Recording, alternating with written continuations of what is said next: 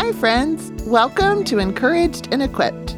On this podcast, we introduce you to the women of Christ Chapel Bible Church. We love being encouraged to live out our faith in Jesus by hearing the stories of women in our church community. We are so glad that you're here. In some ways, Tami O'Neal's story feels like a movie. Growing up on the mission field, knowing only how to dial a two digit phone number, and riding a bus with her sister across the Philippines, helping to find her parents at the final stop. In other ways, her story is every Christian's calling to follow a faithful God wherever he leads. Through ups and downs across multiple countries, she has followed. Now finding joy teaching a group of fourth grade boys on Sunday mornings. Here's Camille and Tami's conversation. Hi, and welcome to Encouraged and Equipped. I am so excited that I get to have my friend Tami O'Neal with me here today, and we're going to hear Tami's story. Um, listener, I'm going to tell you something right now you need to know. Tami has written a book, and it's going to be coming out sometime in the next year or so. Um, and she will never tell you that. And she's so humble, but I just want you to know so that you can get it and read it at some point when it comes out. Sorry to embarrass you, Tami, but I'm so excited.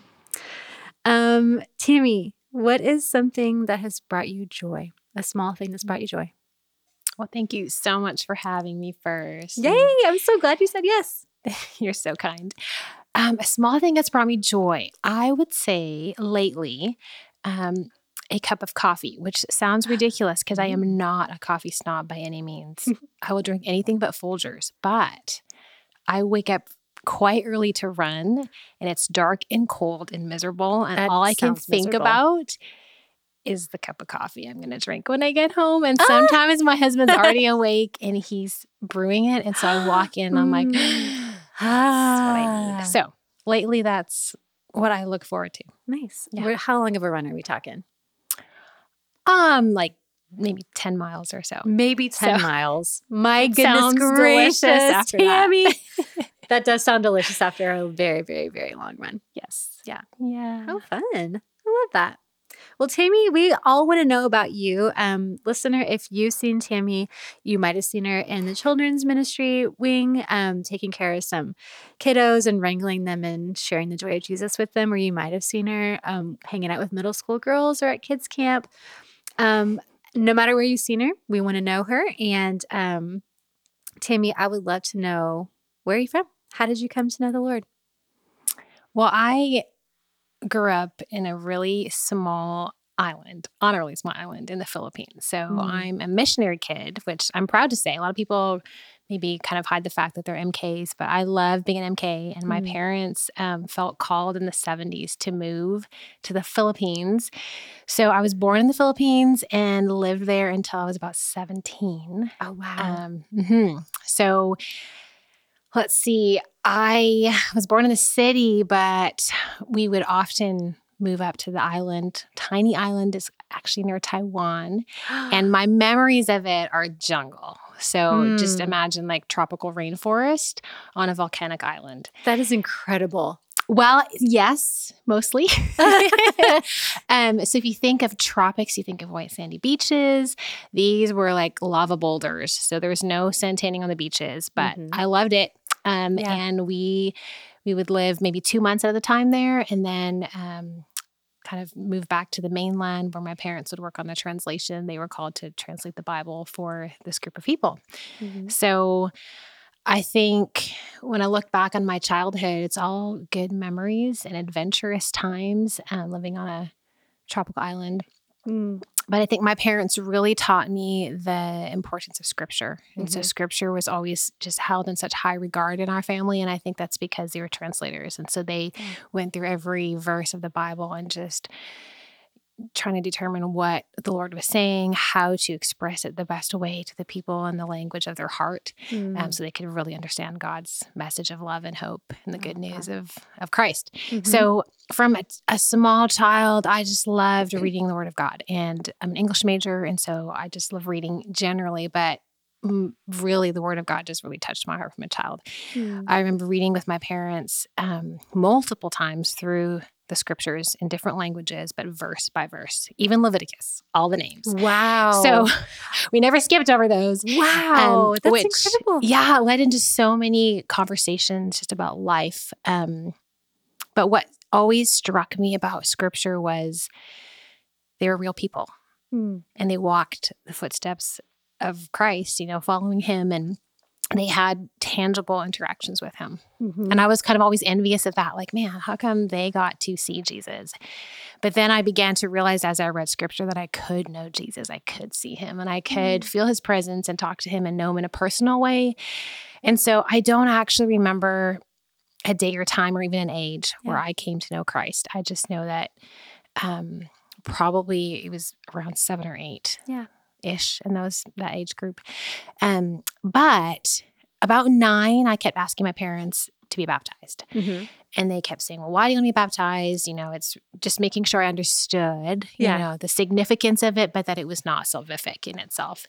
Um, and so I kept asking them, I want to do it, I want to do it. And my my response to them was because I feel like my faith cannot be private anymore. It has to Mm. be public. It's got to be something that if I'm to stand on the word of God and I'm to claim him, Mhm. then he should be able to claim me in public. Wow. And so I was baptized when I was 10.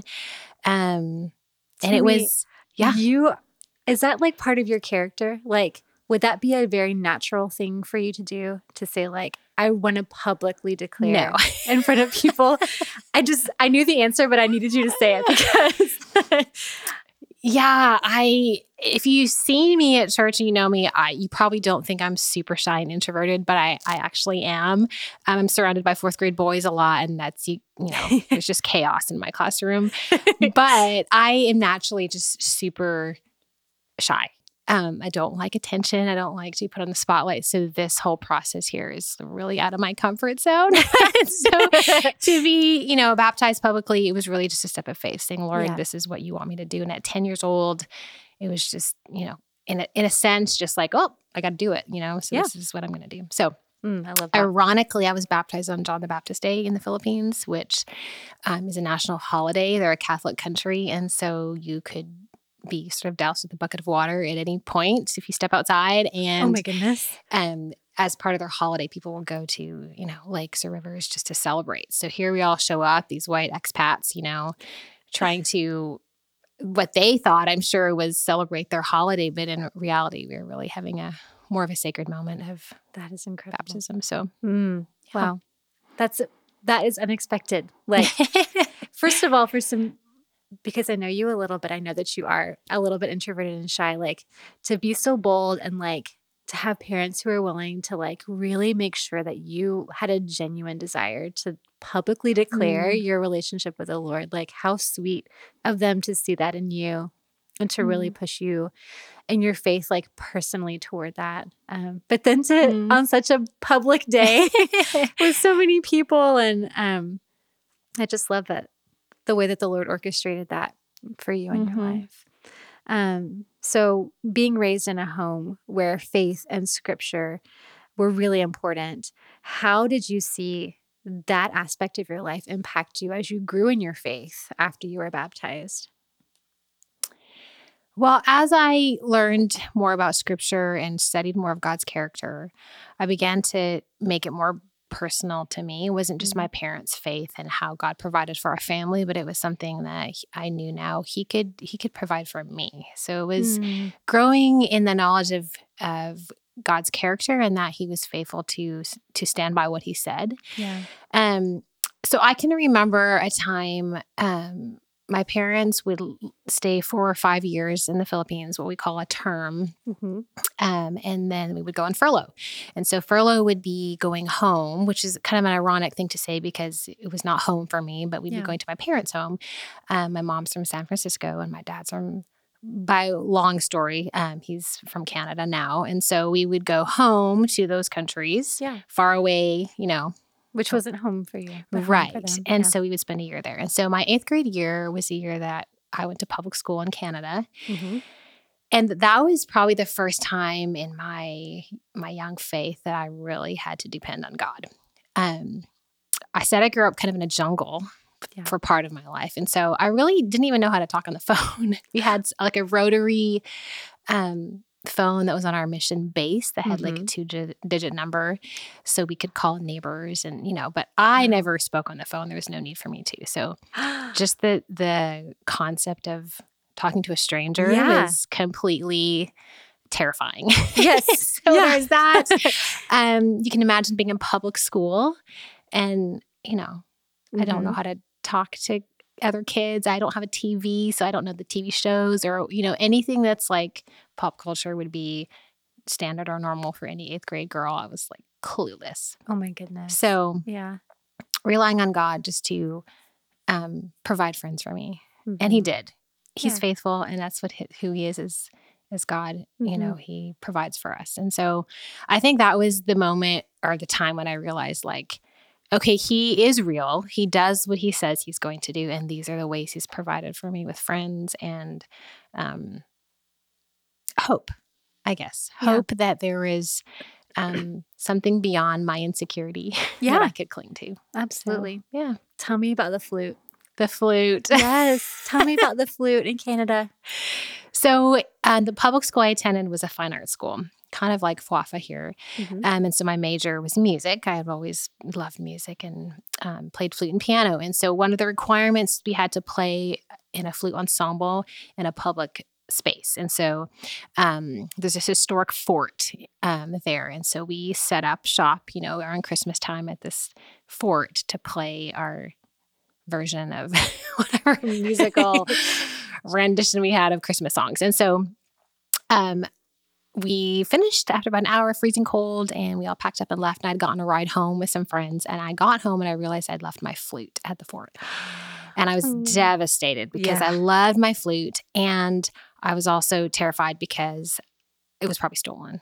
And I'd have to Mm. confess to my parents, and they didn't have any money to buy me a new one. And so, um, the only thing I could think of to do was to call them and ask if they had it in the lost and found. Oh my goodness. And so my first hurdle to overcome was I had to find the phone number. And I was like, well, it's going to be a two digit number. How Oh, hard no. can it be? Oh no. so then I realized it's probably more than a two digit number. So I found the phone book and, you know, found their number. And then I had to actually call. And so Oh, I called them and I was terrified. I was shaking. My hands were sweating. And I was just sure that someone was going to, you know, chastise me or something. And, Oh, um, no. Sweet old lady answered the phone and she's like, Of course we have your flute. It's here in Lost and Found. Come get it. And I was like, What? That's it. Oh, that was that's such a relief. and so even in such a small, you know, ridiculous moment of like, I've got to pick up the phone, the Lord is faithful. And he gave me the courage to overcome my fear and Mhm. um and my flute was there. So That's so sweet. Like God didn't have to demonstrate such kindness, like, but He did, like, in such a very personal and sweet way. I love that. and he answered all my prayers. Yeah. I didn't have to leave a voice message. That was my other like Oh, terrifying moment. What if I have to record something? And here I am recording something, which Well, there is you go. funny. He provides. He's faithful, and Yes. he's he's good. He's even even in when we're recording. Yes. Yeah. So you were in Canada for a while, but Mhm. furlough doesn't last forever either.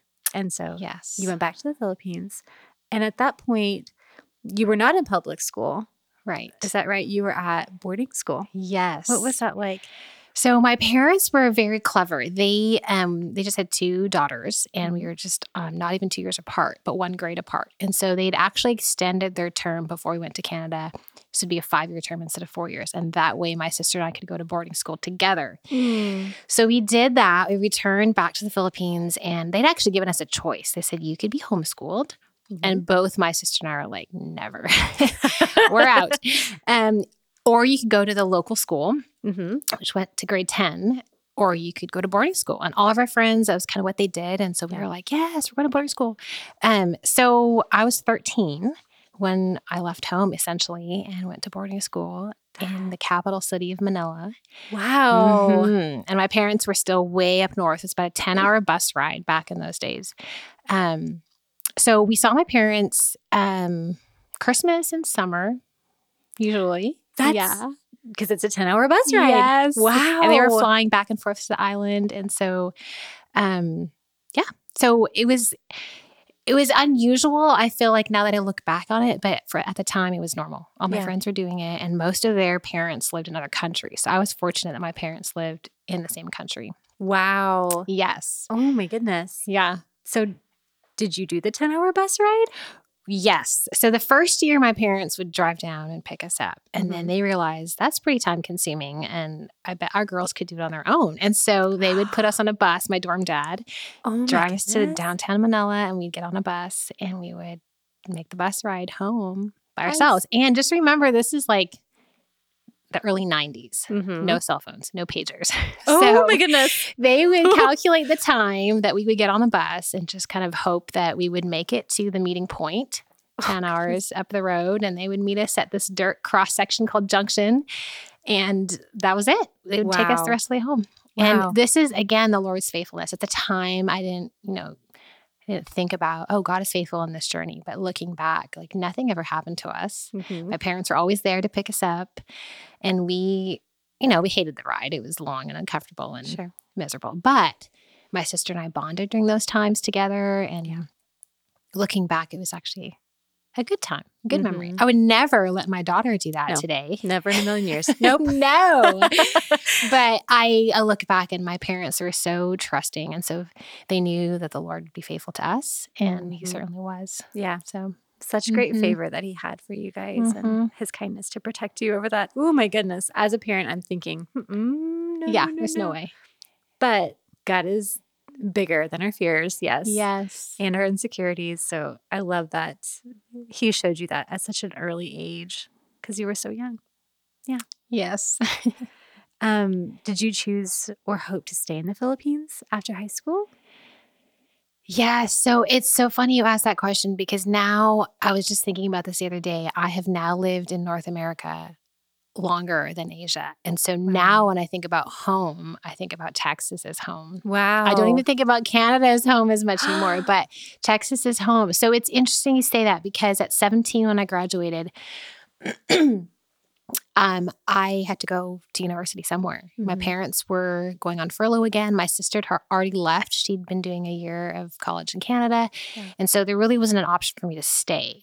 And so um, I guess I like to push myself, even though I'm shy and I like to challenge myself. So I Mhm. chose to apply to all the US colleges I could Mm-hmm. since my family was going to Canada. And I don't, not sure why I thought that was a great idea, but at the time it seemed like a bold, adventurous, independent move. And so I applied to about five or six US colleges and I either missed the deadlines or financial aid or something. And so I reluctantly applied to a few Canadian colleges and the one that all the scholarships and the deadlines happened was where my sister was at where my dad was at. Wow. So I left very reluctantly, A, going to a college that I did not want to attend Mm-hmm. um, going to a country I did not want to go to. And I had left behind the land of my birth, Yeah. my home, my friends. My friends were all dispersing as well. Mm. So even though I was leaving them, I really had nothing to stay for in a sense. And so I really, I felt like I had no choice. Yeah. I was kind of forced into a decision that I did not want to make. Yeah. So I, I arrived in Canada, um, reluctantly Yeah. and then realized pretty quickly that I had to grow up. Um, so similar to my situation in eighth grade, I was pretty naive and pretty um, insecure Hmm. in the sense that I also had no idea how to live an adult life. I had um, never had a bank account. Mm-hmm. I had now talked on the phone a couple times, but Like I was twice. still still not very confident about that. Um, I didn't really know anything about North American culture, um, and so I felt very um, very lonely, very isolated. Even though my sister was there, she was engaged, and I didn't see her very much, and so I felt um, kind of just abandoned. Mm. And so this is another really um, significant time in my life where I felt like, you know what, in the Bible, the Lord said He's faithful. I've been reading my Bible and I still loved His Word. And so I had to come to a decision where I was like, okay, it says this is true about God and His character. Do Yeah. I believe it? Mm-hmm. I did in the past. Do I still believe that He will be faithful, that He will fill me with the hope that I need and the courage to, you know, go to college and do all the things that I'm supposed to do as a Yeah. as a grown up. Um, and I was 17, so I'm still a child, really. Yeah. You know, um, so I encountered a lot of difficult things in college, um, and I the Lord again was faithful. He provided friends, He provided a church, He provided um, everything that I really needed, but I still felt alone. Yeah. I was desperate for friends, um, didn't really know how to make them, and was way too shy to become friends. And I wasn't in the dorm, so I didn't make friends in the dorm because I'd lived the dorm life. I was done with that. Oh yeah. So I lived at home and commuted, you know, as a day student. And I just felt desperately weary Mm. of trying to fit in. Yeah. So Yeah. it was a, it was a really tough time Mm-hmm. for me for sure. Yeah. Yeah. Because you're, I mean, we're talking total opposite of what you were used to. Like Yes. you were used to a tiny tropical island, and here you are. And I'm assuming Canada is not tropical by any stretch No. of the imagination, but also like the idea that, like, in your small community, like at boarding school or at home on your Mhm. island, like you're surrounded by a community of people who are like mutually pursuing the word of God, like as a regular part of their lives. Mhm. And that just isn't necessarily true when we go to college or like Mhm. erupt into adulthood. And we're now trying to build communities in which that is something that we can share with people and hopefully be mutually encouraged by, Mhm. but it's not a given. Mhm. Um, so I can imagine that would be a really difficult, Mhm. a lot of different transitions to handle all at once. Um, so feeling lonely, I think, makes me really sad. Like I, I'm thinking about you as a 17 year old, and I'm thinking that I'm so sad about that. I don't want that for anybody. Um, but I'm so encouraged at hearing how the Lord demonstrated His character, like reinforcing what you knew His character to Mhm. be within that kind of um, like intense moment or that season of your life Mhm. um, as you saw him providing those friendships and community, um, did you find like a less desperate situation awaiting you? I mean, eventually, yes. Yeah. I think another really significant event in my life um, occurred in college, and I um, attended college with a friend that I'd grown up with, um, which we we eventually got married. And This is news. yes. so this is actually the first time I maybe shared it, you know, publicly. But we we ended up getting married, and the marriage was very short lived. Did Mhm. not last very long. There was some infidelity and some other things that occurred. Um, and during that time, I just dove into the Word of God. I had nowhere else to go. I didn't really have that many friends at the time anyway, and Mhm. um, I was afraid to tell anyone what was occurring in my life. I was young, and I just felt like I would be blamed for what was happening. Mm. And so I really kept it a secret. And, Mm. you know, secrecy has, there's a lot of power in that, Yes. power over you. And so I didn't really understand how to get out of that situation, but I, I knew that I could trust the Word of God. Yeah.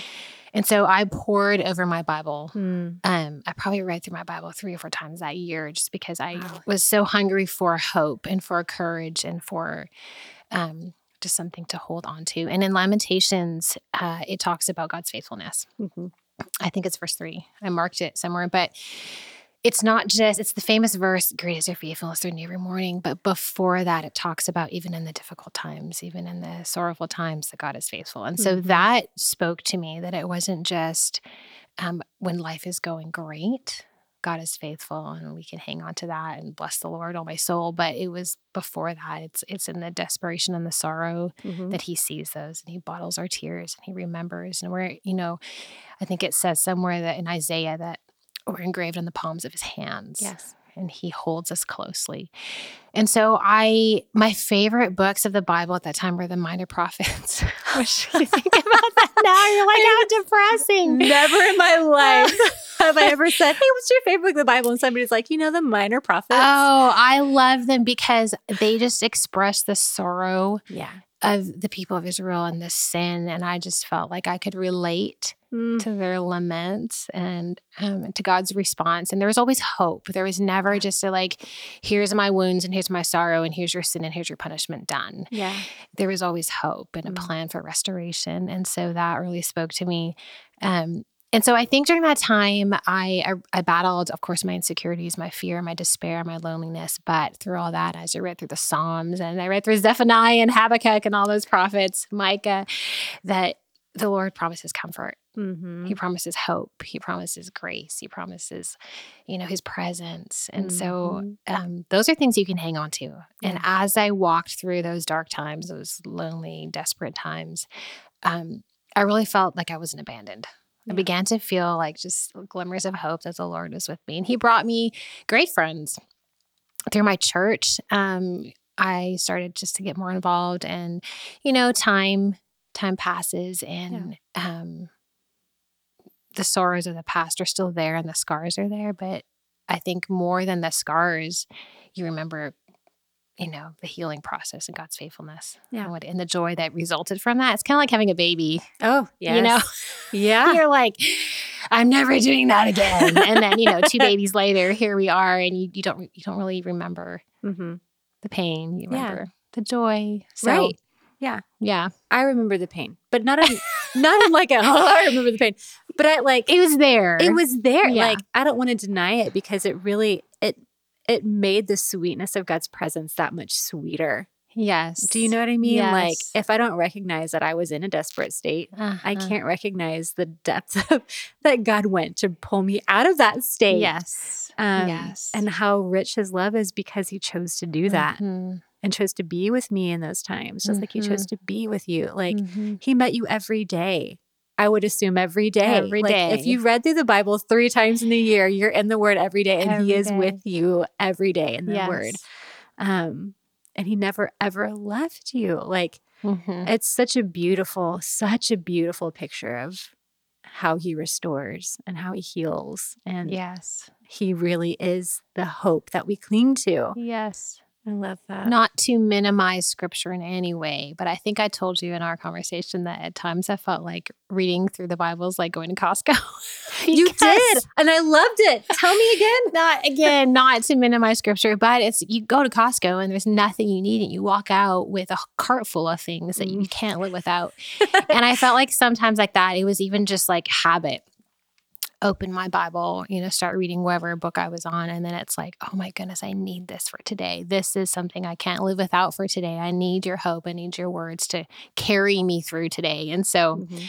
anyway, it it makes me makes me smile when I can look back on those times with a smile. You know, it's Mhm. not just sorrow. Yeah. And it makes me look at Costco in a new light.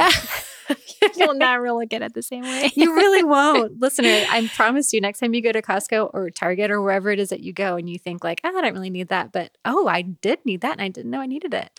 You can be reminded, like, first of all, no, you don't. and then go read your Bible. and go read your Bible. I'm just kidding. You, you probably did need deodorant. Maybe you needed some laundry detergent or a snack. But more That's than that, we need the word of the Lord. and He knows exactly what we need. Um, I know it could not have been easy to wait. Um, because I know you mentioned to me like there was a period of waiting too that came along with that time of your life. But um to have um like that assurance that God was with you. And um, I know that you said you were reading and clinging to his word, but I also know that you were looking for guidance and wisdom on what to do next. Like, as somebody who has been in a season of waiting, like, what do I do next, Lord? Like, and when will next Mhm. be? But also, like, I know that you're not in Canada anymore. So right. obviously there was a next thing that the Lord brought you to. Um, so how did you see the Lord continue to guide you and move you th- out of that time of desperation? Mhm. Well, it says in Isaiah, and I think it's chapter 43, that um, God promises to do something new. He says, See, I'm doing something new. Can you perceive it? And I read that at the time and thought, Nope, cannot. Cannot see it. There's nothing new. There's just sorrow after sorrow. But as he brought me more friends, as he um, healed me through that Mhm. process, um, I began to look forward, look for a future because I knew I couldn't stay, you know, Yeah. wallowing in wherever I was. And so I prayed for two things during that time. I prayed for grace and for courage grace that I would not be this bitter old woman. You know, who that's the only story she ever has to tell. And here I am telling the story. But But you Um, didn't but- you were going to tell. So but also courage to move forward in whatever that looked like for me. And I didn't quite know. So I had all kinds of ideas. I um, applied to seminary and I got into seminary. And then I realized I don't want to go to seminary. And so I applied to another um, grad program. I got into that. I was in ma- Masters of TESOL, teaching English. As a second language. I thought, great, I am getting out of Canada. It's my chance to move. I'm going back home to Asia. I'm going Mhm. to teach English somewhere. Um, and then I realized, well, I could join the Peace Corps. That would be even better. And so I had all these wonderful ideas until one day, um, a friend of mine said, Hey, we're having a high school reunion. You should come. I was like, it's only seven years. Why are we doing this? but we we did, and that's the only reunion we've ever had. And so I went. That's the there- only one. Yes, seven year. That's such a. I won't tell you how many we've had. I mean, how many years it's been, but for sure, yeah. seven years is the only one. So I went reluctantly, and I just kind of felt like, you know, I've, now I'm this tainted, you know, statistic, and what will my friends think? But I went anyway, and while I was there, um, a guy in my class said, "Hey, I just joined this organization. You should come on a trip." And it's in Asia, and I was like, "Oh, sure, I'll, I'll go to So- Asia. That's where I wanna go. Yes, and so I was like, "Who knows what? You know, I might just not come back. I'll just buy a one way ticket." so um, I went on this trip to Cambodia, and it was um, again the Lord knew exactly what He was doing. Of course, Mhm. um, in His faithfulness, He just led me to where I needed to be. So I went on this trip, and while I was on this trip, I was offered a job, Oh. which was very random and very um, surprising and spontaneous. I was not expecting it, and so I thought, well, I could I could look into this too. And um, so I the job was in Texas Praise in the Fort Lord. Worth. and so that was January of 06. And I've um, made the decision to have an interview. I was like, well, at least I'll just check it out. So I flew to Fort Worth in March of 06. Had you ever been to Texas? Yes, Okay. actually, I my parents when my dad was in grad school, he went to UTA. Oh, Yes, and he um, vowed he would never return to Texas. it was the one of the worst years of their life, of their Oh, marriage. I guess they were, you know, young and Yeah. struggling and no money, and they had two girls in tow, and they were like, never. Never. Um, and so when I I ended up obviously accepting the job because I live here now, but when I told my parents, "Hey, I'm moving to Texas," my mom's response was, "There are 50 states to choose from." you So, had to choose Texas. Yes, but they've since changed their opinion of that. Sure. But it was a long plane ride back from Cambodia because I was Yeah. processing so many things about what to do and um you know, was it just my desire to be in Asia that led me on this wild goose chase, or was this really from the Lord? Mhm. And so after the interview, I just felt like this is it. This is what I'm doing. This is where I'm supposed to be. And I went back to Canada. I sold my piano uh, which was a prized possession because it was a my livelihood. I teach piano, Mhm. um, but it was also a personal personal thing for me. Yeah. Um. So it, it was my own my own thing. Yes. so I had to give it up. Yeah. Um. So I withdrew from grad school. I gave away my scholarship. Wow. I uh, sold everything I had and got on a bus, put all my stuff on a bus, and then I drove my stuff on a bus. I drove um, 5,000 kilometers that to Fort Worth. that is a long way. And that was, Oh, my goodness. I arrived in Fort Worth in August. So that was eight months Oh. from the time I was offered the job and Wow. moved here. That's Yeah. quick. It was very quick. And so I'm still with Manna Worldwide, the organization that offered me the job and love what I do. Um, and I, I, the Lord knows because my desire for adventure and my love for Asia, He's had me traveling all over the world with Manna. So I get little pieces of home coming back. Mhm. Um, so again, if I had trusted my own, you know, thoughts and joined the Peace Corps, who knows, Who knows where you'd be? knows where I would be. You still would have had to sell your piano. yes, well, that's true. Yeah. Yeah. Yeah. So you came to Texas. Was it smooth sailing? No. Ugh. I mean, you would think that after all this, I've learned that the Lord's faithful. I would, um, it'd be easy, but it really wasn't. I again arrived in Texas feeling like a misfit. Mm. I was now 26, newly divorced. Um, I didn't really know anything about Texas culture, and what I had envisioned was not not what it was when I got here. In my mind, everyone wore cowboy hats and boots, and that Sure. was just we all rode horses everywhere we went, and that's kind of what it was. But clearly, that's not how it is. no, not usually.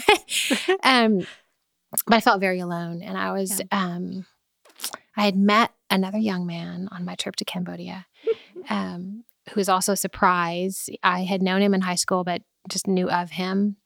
Um, and in my mind, he was a, a teenager. Yeah. Um, but when I met him, he was not. he, was, he was my age. Um, and we hit it off really well. And so um, when I moved to Texas, he had somehow appeared here in Texas too. That sounds so mysterious. he had his own story. He was uh, living and working in the Philippines, um, living a corporate life, um, but was laid off and moved home. Mhm. Um, and he had the option of moving to other states, but we had sort of hit it off. And so he moved to where I was and where his family was. You sort of hit it off. And so he moved to Texas. yes. This sounds like anybody who's ever met Tami is like, you know what? I think I'd like to follow her to the ends of the earth. Oh and that you will be right. She's great. well, his family was here. So that was also a pull. But Yeah. Um, we started dating. Mhm. And then shortly after that, he broke up with me. Oh. so, I'm sorry, I it's was- not funny. It's well, looking back on it now, it was it was terrible because now I was dumped in a new country. and Oh, I'm trying gosh. to navigate Yes. things all by myself again. Oh. And anywhere I went, you know, people my age were either married with children or you know were in grad school, and I was none of those things. And so it was hard to find friends.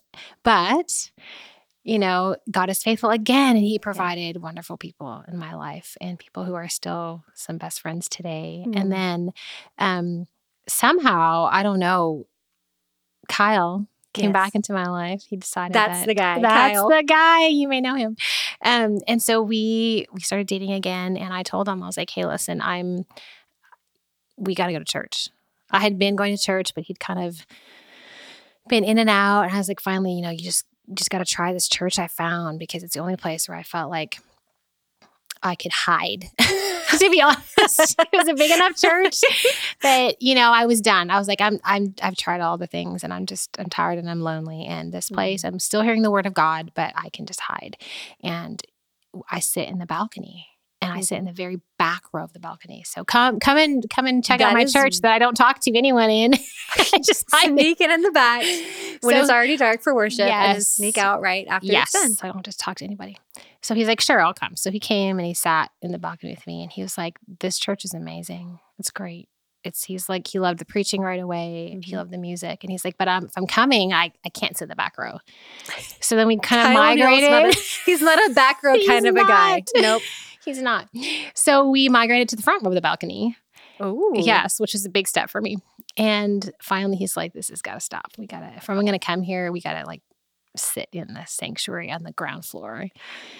Which often was very close to the front because we kind of came late, and so then we were gonna sit on the floor. We The had to- ushers are like, two, come down this way. And you're like, no, no thanks. so Christ Chapel has was Mhm. actually a blessing Yeah. um, that I didn't know would be, and in my, um, I guess my I don't know doubt that God could use me still, you know, Mm. and where I was in life, He led me to Christ Chapel and and to Kyle Yeah. really, and we've been here, I don't know, sixteen years now, something Yeah. like that at Christ Chapel, and, and love it. Wouldn't want to go anywhere else. Yeah.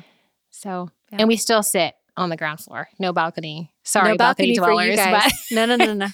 Y'all are on the front row. not not floor. quite the front row, but You're getting close. You might as well just bump it up to the front row. Eh. That's so funny. Um, so I um I had no idea. First of all, listener, I've known Tami for a long time, not super well, but like I've known her for a long time. Had no idea anything about this story. Also, never would have known that you were shy and introverted. Never would have pegged you for a back row kind of a gal. and it's okay that you are. Um, but um, I also would never assume for anybody who's been married for more than a few days, like marital unity and like growing together spiritually, like just doesn't come easy. Mhm. Um, and I know that there are all kinds of um, like hills and valleys and intentional work that goes into like moving from the back of the balcony to the front of the balcony and to the floor. But also, I'd love to know like, how did you go from, hey, come to church with me, let's get married, let's move down to the front row? Like, how did you get from there to where you are now, which is like faithfully serving together for years in children's ministry? Well, I think it's a combination of a lot of things, but really the Lord has worked a lot in my heart and my life. And um, again, as I've learned more about the character of God and um, what he promises he will fulfill, he can't go back on his word. Mm-hmm. As I learned more about the Lord, as I um, got older, you know, Yeah, had some I experience. Got older too. I have more experiences of God's faithfulness, more examples of His love to me, more examples of His um, presence in my life. Mhm. And so, knowing all that, looking back on all the hurdles I've gone through, it's like, well, you know, the Lord's still going to be faithful no matter what. No matter what. Yeah. With my insecurities, my shyness, all those things, it's really very small compared to, you know, the grand scheme of things and Mhm. God's plan for my life. And so, kind of learning to put those things aside and saying, Lord, what what do you want me to do with my life? I'm here now.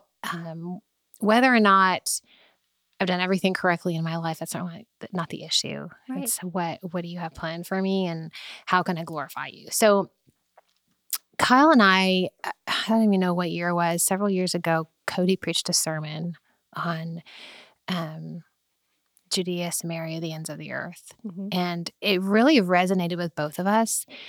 We immediately heard the ends of the earth. That's all we heard. We and we looked at each other and we said, "This is it. This is we're go- we're going home." Um, it was home for him too. I don't know if I mentioned, but he was a missionary kid as well. Um, Mhm. So Philippines and Asia was just home to him. So we immediately heard that. We I think we even marched up to the front and announced to Cody what our plans were and like had him pray for us. It's like this is it. Um, so we went on a survey trip back to the Philippines. We had two job offers, and we were just sure this is it. Yeah. we're going to change the world and run an orphanage and or be a boarding home parent, um, and it's going to be great. And we came back from the Philippines, and both of us, we didn't really talk about it until a couple days after, and we both kind of felt like that was not it. Yeah. and it was surprising because I was scared to tell him, I don't really want to do this Yeah. you know, hoping that he would feel the same way, but really sure that he was going to have to convince me to do this. Yeah.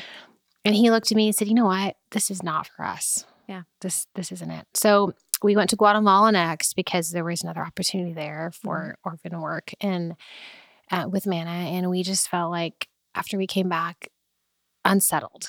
Like this Yeah. is just not where you want us to be, and I was super disappointed Yeah. because I wanted to go overseas and live overseas again. I wanted my children to have that experience of living as a missionary kid. Mhm.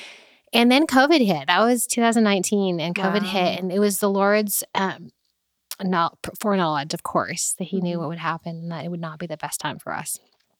And so Kyle and I kind of reconvened. Or like, now what? We had this all planned out, Mhm. and then he's like, "Well, Cody said other places too. You know, it wasn't just the ends of the earth." And so we kind of, you know, prayed through that, and we really felt like, you know what, it's it's Judea, it's Samaria, it's Fort Worth. This is where we need to be. And so because of that, we felt like, well, Christ Chapels our home. Mhm. We should make that Judea, and not that Christ Chapel needs our help in any way, Mhm. but I just felt like that's where to start. Like our children are in kids ministry, we should start there.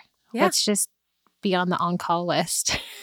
That's what I That thought. is really, it seems so safe. Like maybe they'll call in someone. I'll volunteer. And we had done this before COVID where we, you know, helped at the nursery and changed diapers and things, and it was great, but no real commitment.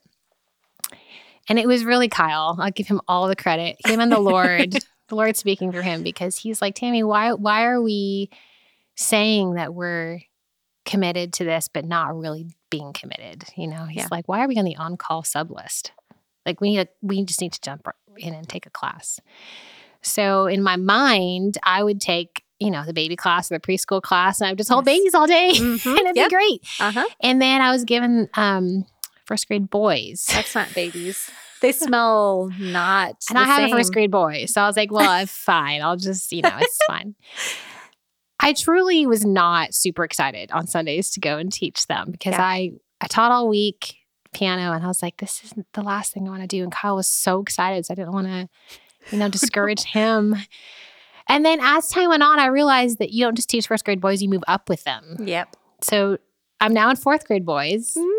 And I love it. I actually love it. And so the Lord just really used all of all my fears and insecurities and all my my stubbornness even and said, Yeah. you know what, you've you've you made that commitment, you know, when you were 10 to make your faith public.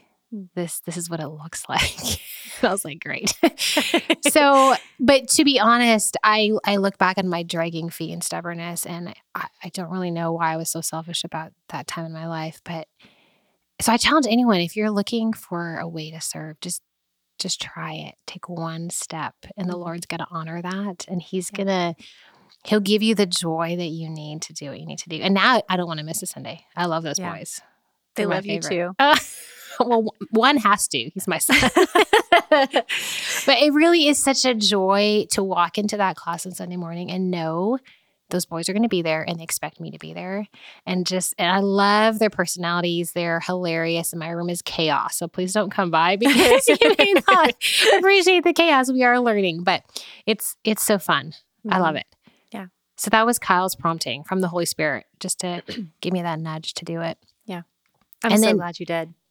I'm so glad you did. As a parent of somebody who's been in your class, even just a couple of times, like it, it is. You have such an impact on the kids in your care that because it is they're in your care. You care for them, and when you show up each week, even if you're not your best, even if it is chaos, like even in the midst of the chaos, they see you being there, and they see you caring for them, and they know that they can trust you and because they can trust you they're trusting that you're giving them the word of god and that's what you're giving them i'm super emotional about it i'm so sorry but i'm just so grateful that you did say yes and that kyle was prompted by the holy spirit so Well, it's probably not chaos for them. It's just chaos for me. that's true so true But you know, it's so true because even in the chaos of our lives, the Lord is faithful Mhm, and He brings order and peace out of all of that wreckage in our life. mhm. And whether we know it or not, you know, we look back later and we we can see His hand in all the things. Yeah.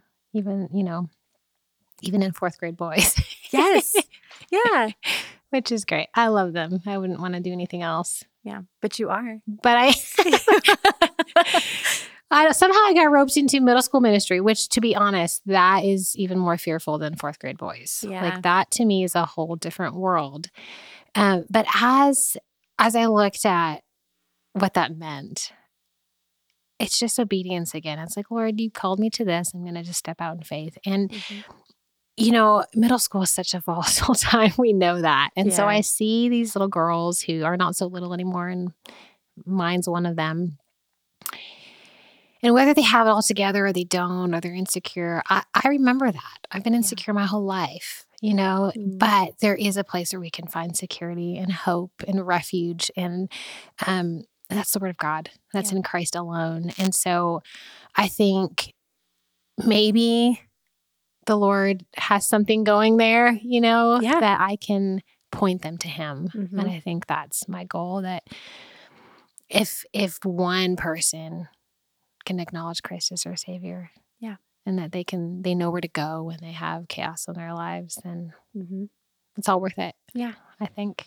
I'm thinking about you like in the time that year that you had in Canada when things were feeling so desperate and the Lord was so true to his character and like remained and remained and remained and remained Mhm. and sat with you Mm-hmm. and like he was not afraid of your chaos he was not deterred by it in any way he in no way looked at you and saw anything shameful like he looked at you and saw the beauty of Christ and I'm thinking about how much that impacted you and how you get to be a picture, like a shadow picture of Mm. that to any number of middle school girls who are in that little tiny middle school girl pit, whether Mhm. it's big or small, and they get to see you living out that reality, the hope that we have in a God who won't leave us and Mhm. who isn't afraid of our chaos and isn't ever going to look at us and see shame because he knows that Christ has covered us in his perfect Mhm. blood. And I love that. I'm praising God that you get to do that. That's such a beautiful picture, Tami. Thank you. It's too emotional. This is too emotional of an episode for me. Um, do you ever find yourself back in that same mindset that you had in Canada, that lonely, insecure mindset? You know, if I'm honest, I will always, maybe it's my personality or, you know, how God's made me, I'll always feel insecure about something, about Mm. The way I look or the way I play the piano or the way I, you know, disciple children or raise my my own kids, of course. But I think there's a settled peace in knowing that my worth and my security does not come from this world. Doesn't come from what people think of me, Yeah. especially after this podcast. um, you know, it, it it comes from the Lord Mm-hmm. the Lord who knows me and sees me and who did do a new thing in my life. And yes, now I can perceive it. I see it and I Mm. know it. Um, I think there's a different perspective now. Yeah. I think there's a knowledge and a um, a deep seated just awareness of the Lord and His graciousness and His faithfulness. And that's not to say that the rest of my future is going to be smooth sailing. Right. I don't have a very good track record, so I can anticipate there'll be more Yeah. to come. But I think that the Word of God never changes, Mm-hmm. and the Lord never changes, and His character doesn't change.